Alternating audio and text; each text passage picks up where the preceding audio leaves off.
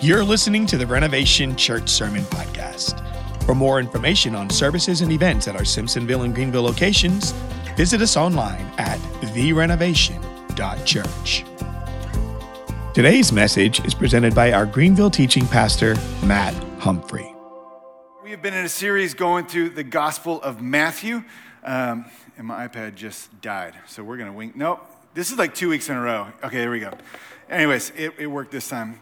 Uh, but uh, before we, we, jump into that, I, I, read an article this week that I thought was interesting. My nerd self was geeking out. Um, when you think about loud sounds, right? You think about like kids screaming, you think about cars, you think motorcycle, jet engine. Uh, but you know the loudest sound that's ever happened uh, was an island. Uh, it was a volcanic island by the name of Krakatoa. Maybe some of you, anyone heard of it? First service, there's two. Okay, there's seven of us nerds now. All right, cool. Um, but it's uh, near Indonesia, and in 1883, this thing exploded with so much force that it was, if you took the Hiroshima bomb, multiplied it times 13,000, that's how big this explosion was. It produced a sound that was 310 decibels. Like un, unheard of something being that loud. In fact, they say that um, after about like 194 decibels, you no longer hear it, it's just a shockwave that hits you. People heard this 3,000 miles away, and it sounded like artillery shells. It took four hours for the sound to travel 3,000 miles, and they heard it. And, and so it's like it's documented in history that this event took place. It was such a massive sound that it, the, the shock wave continued to circle around the globe for five days because weather patterns, they saw a, a, a giant spike in the air pressure every 34 hours, which is what it would take for the speed of sound to travel around the world. So for five days, the earth continued to resound shock waves uh, uh, of this explosion happening. Uh, why do I mention this? Because as we've been reading through the Gospel of Matthew, uh, I hope you have been. Uh, if you didn't get a bookmark, we're reading through the New Testament together as a church this year, uh, five chapters a week. But as you've been doing it, and as I've been going back through and rereading, um, not just like the, the finished work that Jesus did on the cross, but the ministry and the events and, and his teachings literally sent shockwaves throughout culture, throughout the religious establishment, throughout people's lives. I mean, reverberating even here and now today, thousands of years later. So incredibly significant that I pray that as we read that we don't just get lost in it. And now, so one of the things that we've been doing is so we do five chapters a week. We're trying to kind of stay in pace. But this week, I'm rebelling, okay? There's just, there's too much stuff. There's too much. In praying about it and looking at it, I'm like, how do I, how do I summarize and, and pick one spot in five chapters of Matthew? And it's just impossible. So I'm going to take us through kind of a, a, big chunk of scripture today. So, one, if you have a paper Bible with you, I want to encourage you to pull it out. If you didn't bring one, bring it another week. Uh, click there on your phone. If you don't have a phone or a way or a scroll, uh, you didn't prepare for that, uh, you, it'll be on the screen as well. Uh, but we're going to we're going to start in Matthew chapter 8. But here's some things that you may have noticed that I've been paying attention to a little bit. As you've been reading, have you noticed how many times? There, there's, a, there's some patterns of things that so many times Jesus is either getting in or getting out of a boat. Does anyone else notice that? It's like constantly he's like getting in a boat here, no, he's getting out of a boat there, he's getting in a boat here. It's like he's always on the water. Two, he's always throwing shade at the religious people. Always. And I'm kind of like, oof. And then I get convicted too at the same time because I'm like, yeah, that's me. But like, do you, like, you see how often he confronts people and says things that are just like, I would have loved to see the reaction. And then the third thing, I'm, there's, there's a thousand things, but the third thing is Jesus is always healing people. Like always. If you've read more than a chapter, he's probably healed someone. Like if you've read three chapters, he's healed like 57 people. Like continually, he's always healing people. And so we're going to pick up in Matthew chapter 8. I'm going to hit some highlights along as we go. Uh, there's, there's four kind of aspects that I want to point out about a life of following Jesus that's going to jump out from the text. So we're going to read through some of it. I'm going to summarize some of it, and we're just going to go through the narrative together. Um, but let me catch us up before we jump in, okay? So we went through the Sermon on the Mount. Jesus, like this culmination of the greatest sermon ever given. Before Jesus goes up on the mountain to teach, remember, he heals a bunch of people, right? First thing he does when he comes down from teaching is guess what? You're so smart. Look at that. He heals people, right? And so that's where we, we, we see this in, uh, in Matthew chapter 8. First thing, verse 1, he, he heals a man with leprosy. This massive demonstration of faith. Uh, and then we're gonna, we're gonna jump in actually on verse 5. But let me give us the first uh, of our four aspects this morning, and then we'll, we'll go through the text. The first one is that you cannot follow Jesus without faith. I, I know this, this sounds basic. Like Matt last week, it's like, hey, prayer isn't an option. This week, it's faith. Like, it's kind of basic things. But, but uh, we have to examine our lives. We have to examine our lives, myself continually, and to see where am I acting and moving, and not just big ethereal, like, oh, faith in Jesus, but where in my daily life is the next step I'm taking in faith?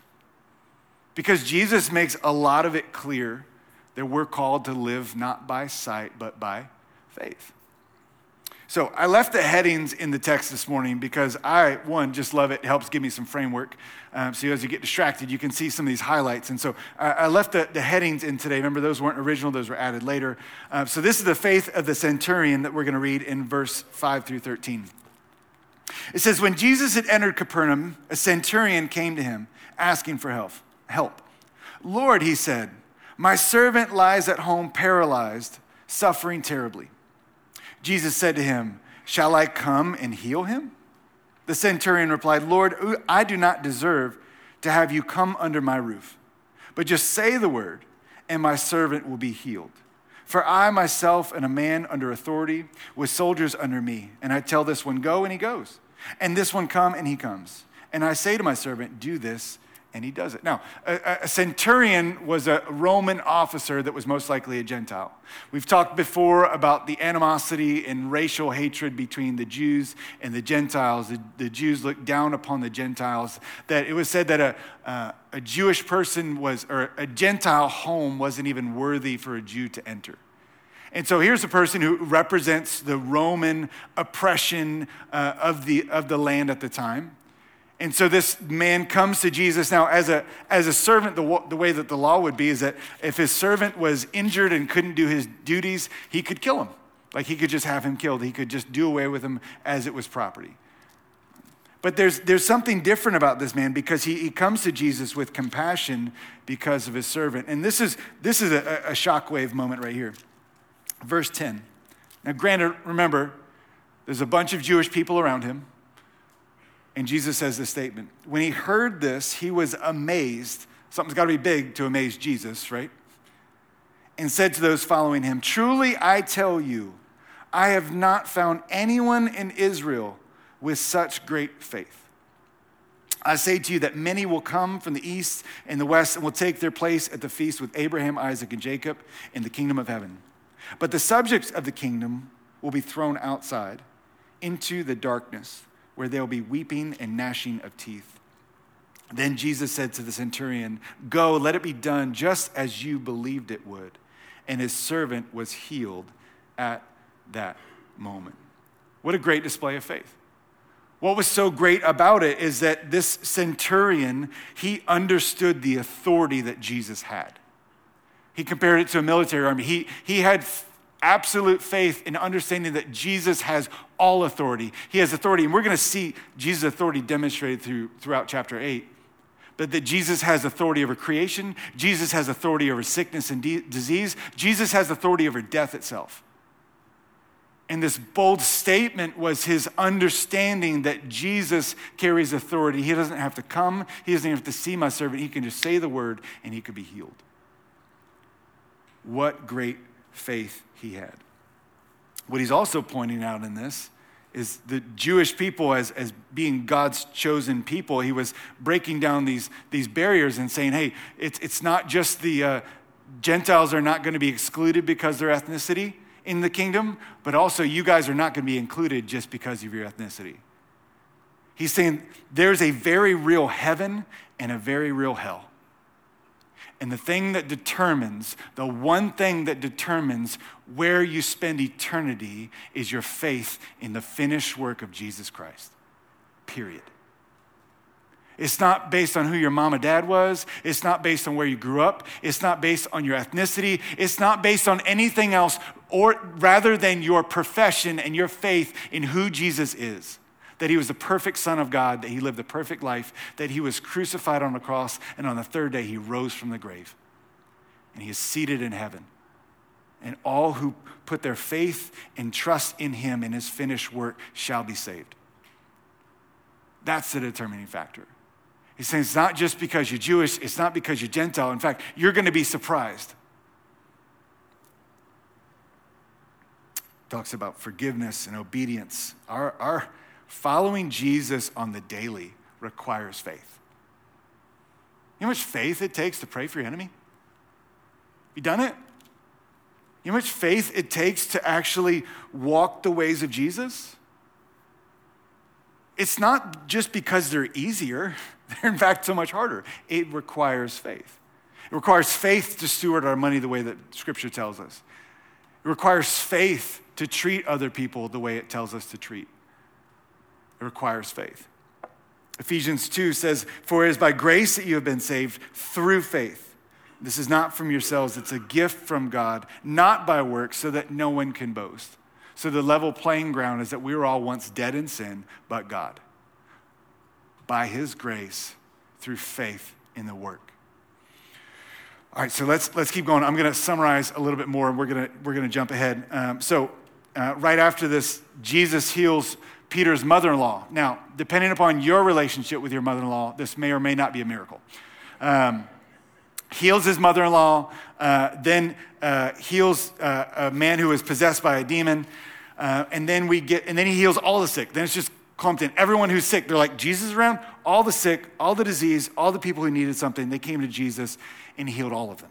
Um, you see a, a, pattern here, right? So we're going to pick up in uh, verse 18. The thing that's going to stand out to us is this is that the way of Jesus requires an alignment of heart. That the ways of Jesus, us following Jesus, it requires an alignment of heart.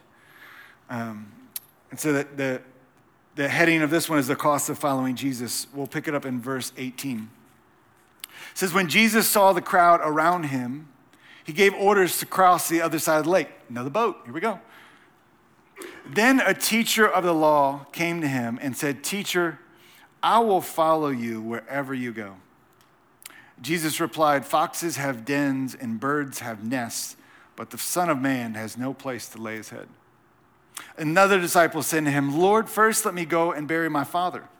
But Jesus told him, Follow me and let the dead bury their own dead. Now, this teacher comes and he's thinking, Hey, I've seen who the disciples that Jesus picked out, and they wouldn't have been my first. They're the proverbial last kid in kickball, let's be honest. Like some of these people are like, Really? You could have picked anyone, that's who you picked? And so this teacher comes and he's like, If I join this team, this, this ragamuffin group, I, I, I, may have some notoriety. I may be the leader because I'm intelligent, I'm smart, I know the Torah, I know the law. And what Jesus is, is, is contrasting this, this, this out of alignment, he's saying, hey, you can't hold on to your life and find it at the same time. Say, hey, birds have, have, have nests, foxes have dens, but Jesus is like, I, I don't have my own home in which I'm going to lay my head down. It's an abandonment of comfort. Now, that's not like a we need to have a garage sale move to Africa like verse. But what he's saying is that there's a, there's a complete dependence upon God. Right? And then you're like, if you're reading at the surface, the last statement about the disciple is like, let the dead bury the dead. That seems a bit callous, right? Seems a bit insensitive. Now, what we have to understand is this wasn't this man was about to go to his dad's funeral, and Jesus like, don't go to the funeral. What this man was saying is, hey, my father is older in age. Let me stay at home. Let me take care of him. Let me wait a couple of years for him to die. Let me bury, bury him, and then I'm going to follow you. And it's one of the greatest tactics of the enemy, especially with young people, is this belief in this idea that I can follow Jesus when I'm older. Let me live my life now. And then one day, when I'm older, when I graduate, when I have kids, when I have my own life, then I'll follow Jesus. you and I are not promised tomorrow.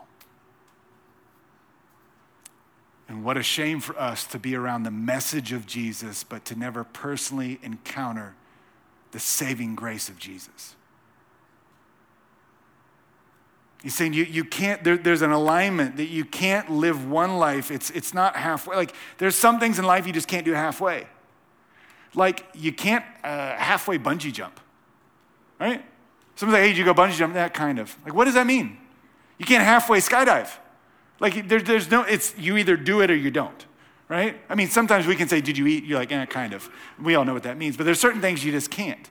He's saying there, there, there's an alignment that has to take place between your, your beliefs, your, your actions, your motivation, your, your heart, is that you can't like kind of wait in this murky middle. There, there has to be a, a sold out alignment. Now, I didn't even run this past my wife when I talked about it in first service, so she had this look. No, it's fine. Uh, but in, in, in, our marriage, uh, when we like have people over to the house or like when we're hosting collective, I am the panic, let's get it done right now because people are coming over. And she's, it's okay, we'll get it done. And I feel like every marriage has the two, right? Let's be honest. Uh, and so there's this constant like, I'm, I'm stressed. I'm like, let's, let's, let's clean up, kids do this, let's, let's get ready. And she's, she's like, don't worry, it's, it's fine, we'll get done. I'm like, you don't understand. you know, like, I, I'm the high strung. She's like the, she's optimistic about what's gonna get done, the amount of time we have. And I'm like, look, we need to get it done now. You need to stop what you're doing, you know, throw your computer out the window, and you need to get to work. And so, like, we'll do stuff, and I'm like, hey, this needs to get done. She's like, hey, don't worry about it. I'll take care of that. You do the other stuff, I'll take care of that. And then I go and do something else, and I look back, and that thing is still not done. And I'm like, hey, uh, you, you want me to do that? She said, no, no, no, I, I got it. I'm to take care of it. And then goes back to work, and I'm like, whoosa, you know? Trying to just like breathe them out. I'm like, you, and part of me just wants to come along and say, you know, why don't I just, why don't I just do it for you? You know, you, are busy, you got work, you, you got obvious stuff. I'll just come alongside and do it. But there's a, she's like, no, I said I'll do it. And I'm like, and it's a predicament because I'm like, I trust you, but at the same time, maybe I don't. and what I forgot to mention in first service is that she always gets it done. And so I just left everyone hanging. They're like, well, is she just lazy? Like, what happens? Had a good friend rec- uh, remind me of that. But, um, it's the tension, like I, I, trust her to do it. She says she's gonna do it, and she always does it. But at the same time, I'm stressed out of my mind because I'm like, it needs to get done now. And, and Jesus is, is drawing this like this, this, this line or this, this, this paradigm is being brought up is that we can say we follow Jesus. But does our posture of our heart, does the posture of our life, do our actions, does everything look like it? Because we, we can't stand in two places at the same time. He's saying there has to be an alignment of it, trusting the ways of Jesus. So let's keep going. Summarize the text some more. We're going to jump way ahead. Um, Jesus calms a storm. There's a storm, the disciples freak out. He talks to them about their faith, why they have so little faith. Then Jesus, guess what? He heals more people. two people that are possessed by a demon. He, he heals them, uh, and then he uh, forgives and, and, and heals a paralyzed man. It's, it's a thing he does. Uh, and so the, the third thing that we're going to look at in the next section is that the way of Jesus confronts social and religious barriers. The way of Jesus confronts social and religious barriers. Now, we're going to jump onto Matthew chapter 9, verse 9, the calling of Matthew, which is a really cool name, by the way. Um, no one laughed in first service, and I was offended. All right, verse 9. As Jesus went on from there, he saw a man named Matthew sitting at the tax collector's booth. Follow me, he told him. And Matthew got up and followed him. And while Jesus was having dinner at Matthew's house, many tax collectors and sinners came and ate with him and his disciples. And when the Pharisees saw this, they asked his disciples, Why does your teacher eat with tax collectors and sinners? And on hearing this, Jesus said, it is, it, is it not the healthy who need a doctor? But the, it is not the healthy who need a doctor, but the sick. Go and learn what it means. I desire mercy, not sacrifice, for I have not come to call the righteous, but sinners. Now, no one loves a tax collector, even today. We don't love taxes. Um, But at the time, a tax collector, we always talk about being despised, but the idea is because that in, under Roman authority, they had to, all the citizens had to pay taxes to Rome. And so a, a Jewish person who would take this position was basically a traitor in his own pe- to his own people. Because what a tax collector do is they had a certain amount that they needed to pay the government, but the, they got to charge whatever they wanted. There was no, no rules and regulations. So basically, they would charge a percentage, they would pay Rome, and they would skim off the top whatever they wanted to keep for themselves. So they were despised by their friends and family. In fact, one commentator said, he said, when a Jew entered the custom service, that he was regarded as an outcast from society. He was disqualified as a judge or a witness in a court session. His character was so untrustworthy, his profession made him, in a sense, that he was not even a reliable witness in court. He was excommunicated from the synagogue, and in the eyes of community, his disgrace extended to his family. So when Jesus chose a tax collector, everyone's like, Really? Is there no one else that you could pick? You pick this guy? Why? Why? Because in, in, in our culture, we choose to move towards significance. Like if somebody famous walked in the room, you'd probably want to try to get next to them. You'd probably like want to go talk to them afterwards right? If, if, if you're at a concert and they change and they come down, everyone's pressing in. I want to get close to them. I want to try to take a blurry picture of them that I'm never going to look at anymore, right? Like you, you want to be around people of influence, people of status, people of wealth. We, we move naturally, we move towards that. And everyone expected the Messiah to do the same, to go to the religious significant to go to the important people, to go to the politicians, to go to the, those with influence. But what did Jesus do? Jesus, not like us, where we move towards significance, Jesus moved in order to show significance. Who did he go to? He went to the least of these. He gathers the children around him. He goes to the rejected. He gets to those, the, those that were one that was caught in adultery. He goes to the, the woman at the well. He goes to those that have been outcast. He goes to the lepers that are cast out of society. He goes to the hurting. He goes to the destitute. He goes to the broken. He goes to the ends of the earth to gather up those that everyone else has overlooked and says, I see significance in you. The way of Jesus breaks down every cultural and every religious barrier.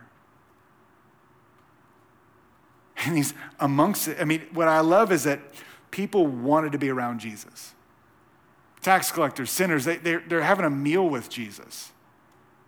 They wanted to be around him. We can tend to get stuck in our ways and get static. Um, but you know what this tells me? Looking at this, the fact that he, he chose Jesus the, the fact that Jesus chose Matthew tells me one, that it doesn't matter how broken, how dirty, how jacked up your past is, it's not too much for God to change and heal. It also tells me that it doesn't matter how broken, how dirty, how jacked up your past is to be used by God. If God went to the rejected and if God chose the rejected, certainly God can use our stories and God can use the mess that we've made of our lives for His good and His glory. So the question is how do we associate with those that are different than us? How do we associate with those that are different? Because the, the, the tragedy is that some say two years, some say four years, but in just between two to four years, when you come to know Christ, the majority, if not all, of your unbelieving friends you no longer have contact with. Now, we need godly community. We need people to, they're going in the same direction we're going. We need people to hold us up, hold us accountable, to, to point us to Jesus. But at the same time, we're not called to live in isolation. Jesus didn't just hang out in the synagogues. He hung out, he had dinner at a tax collector's house full of other sinners. Now, that doesn't mean you live crazy, you give your life to Jesus, and you continue to live crazy. Okay? You didn't hear that. It's not like I got saved at a frat party and that's my ministry, right? And what he's saying is, is one, somebody around you does something, somebody cusses, you're not going to melt. We're called to go into the world. We're called to love people. And that's the, the, the, way of Jesus. It broke down the religious barriers that he came for the elite. One commentator said Pharisees were like doctors who wanted to avoid all contact with sick people. Of course, they wish that sick people would become healthy, but they wouldn't risk getting infected themselves. Let us not live lives in a holy huddle in a bubble where we're unwilling to love people who look different than us, who believe different than us. All right, let's keep going as we wrap up. All right, summary. I'm gonna, we're going to jump way, way ahead, okay? Uh, so, Jesus' question about fasting, he uh, raised a dead girl back to life. That's a new one. That's cool. Uh, he heals a sick woman. Uh, he heals the blind. He heals the mute.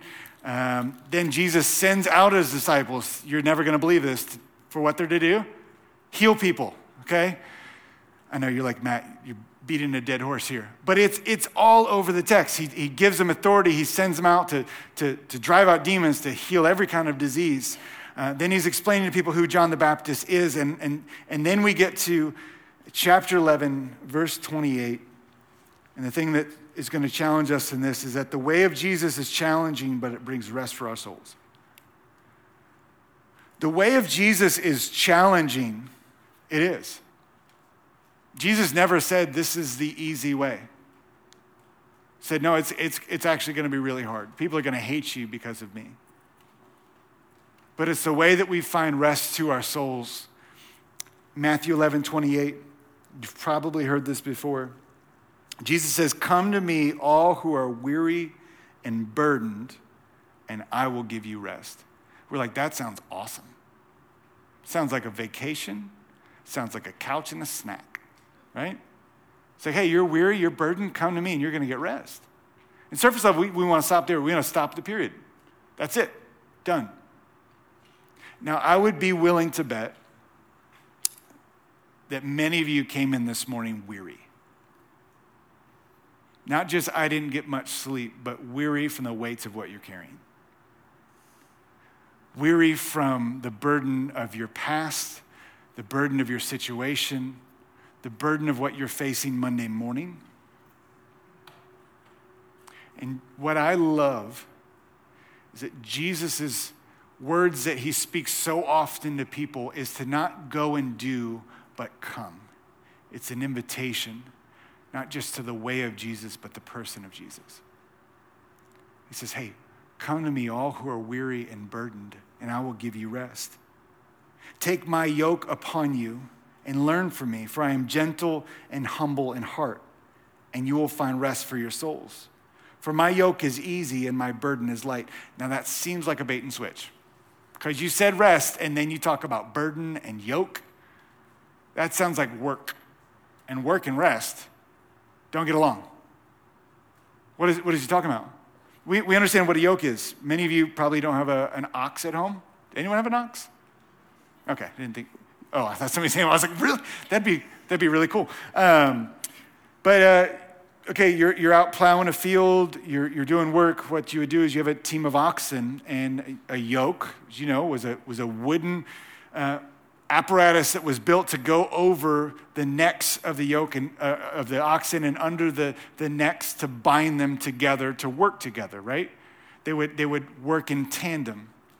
Now, what you would often do is when you got a new oxen, you would take old Bessie that you've had for 15 years and you would pair the two, two of them up.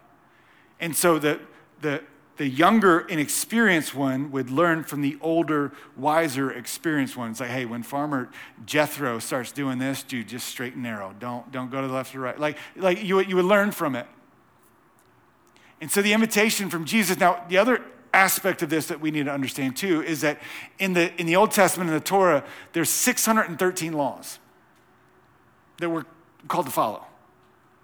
The Jewish people were called to follow 613 laws.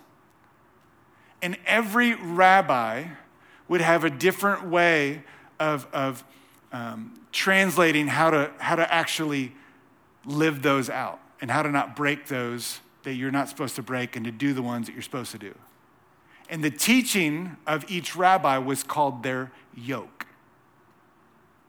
And so, what Jesus is saying, he's saying, hey, the heavy burden of the system of the law that has been placed on you, the yoke that has been placed on you. He says, Come to me, all who are weary, and I'm going to give you rest. Take my yoke. Jesus' way of teaching, Jesus' way of doing life, Jesus' way of cutting to the core and to the truth of, of what it means to be a follower of the Lord. He's saying, You're going to find rest for your souls. It's not that Jesus came to just wipe it away. We read earlier in Matthew 4 that Jesus didn't come to abolish the law, but to completely fulfill the law. So, we're at an intersection, we have two options. Because the invitation is to not go and do, it's an invitation for this disciple relationship, to come and, and work in tandem alongside Jesus. So, one option is we can, uh, we can try to do our own we can try to um, do our own way with the world to try to find fulfillment and achievements and in wealth and relationships and in accumulating or, or try to find that same wealth or that same uh, worth in, in trying to follow the law. Or the other aspect is we trust the ways of jesus who fulfilled it who did it perfectly to every letter of it like he said, Matthew 5 17 says, Do not think I've come to abolish the law or the prophets. I have not come to abolish them, but to fulfill them. It's not work to try to earn good standing with God. It's not work to try to earn salvation, to try to earn righteousness. It's because we were dead in sin and God plucked us up out of the miry clay, and set our feet on a firm foundation. Because I'm in just absolute awe that God would save a wretch like me, that I want to walk the way of Jesus, that I want to do the things of Jesus. Because there's a difference between being weary in body and weary in soul. Ask one of the volunteers who came back from the winter retreat with the teenagers. They are weary in body, but their souls are at rest because they watch four eternities completely change. They saw lives be transformed. Why? Because it's the way of Jesus you can have bodily rest all day long and your soul be in torment and your heart be in torment. But when our souls are at rest, that spills over. Hey, I can be exhausted out of my mind, but I'm at peace. I have rest. It reminds me of Proverbs 3. Trust in the Lord with all your heart and lean not on your own understanding, but in all your ways acknowledge him, and he will what? He will make your paths straight. Jesus is a better healer than you are. Jesus is a better protector than you are. He's a better provider than you are. He's a better redeemer than you and I. His ways are perfect, His ways are good, and He invites us into this relationship. The question is do we trust Him enough to fully follow Him and to surrender our life to Him? Are we willing to follow? And when we do that, we say, Look, I'm, I'm not going to choose the easy way, God, I'm going to choose the way that you, you've instructed us. Not to try to earn right standing. That's already done. That's, that's, that part is taken care of. The finished work of Jesus, the blood on the cross, has adopted us into his family as sons and daughters. That's permanent, that's done for. In light of that, how do I live my life? Am I willing to go where I feel uncomfortable? Am I willing to stop trying to find the middle ground where I can have two lives? It doesn't work. But while I have alignment in my heart, with my actions? And am I willing to find rest for my soul by doing life the way of Jesus? Church, let me pray for us. Lord, we, we love you. God, let us never grow callous as I have so often done at times, Lord, to the fact that you are still healing and moving and changing lives. Lord, let us not take for granted how intentional you are, that in all of your ways they are perfect. Lord, that most of us are in this room today because somebody had the courage and the boldness to climb down into the pit we were in and point our eyes to you, Jesus. And I pray that we would be people, that we would be men and women of grace, of grit, and of compassion who see people the way that you see them with compassionate lenses.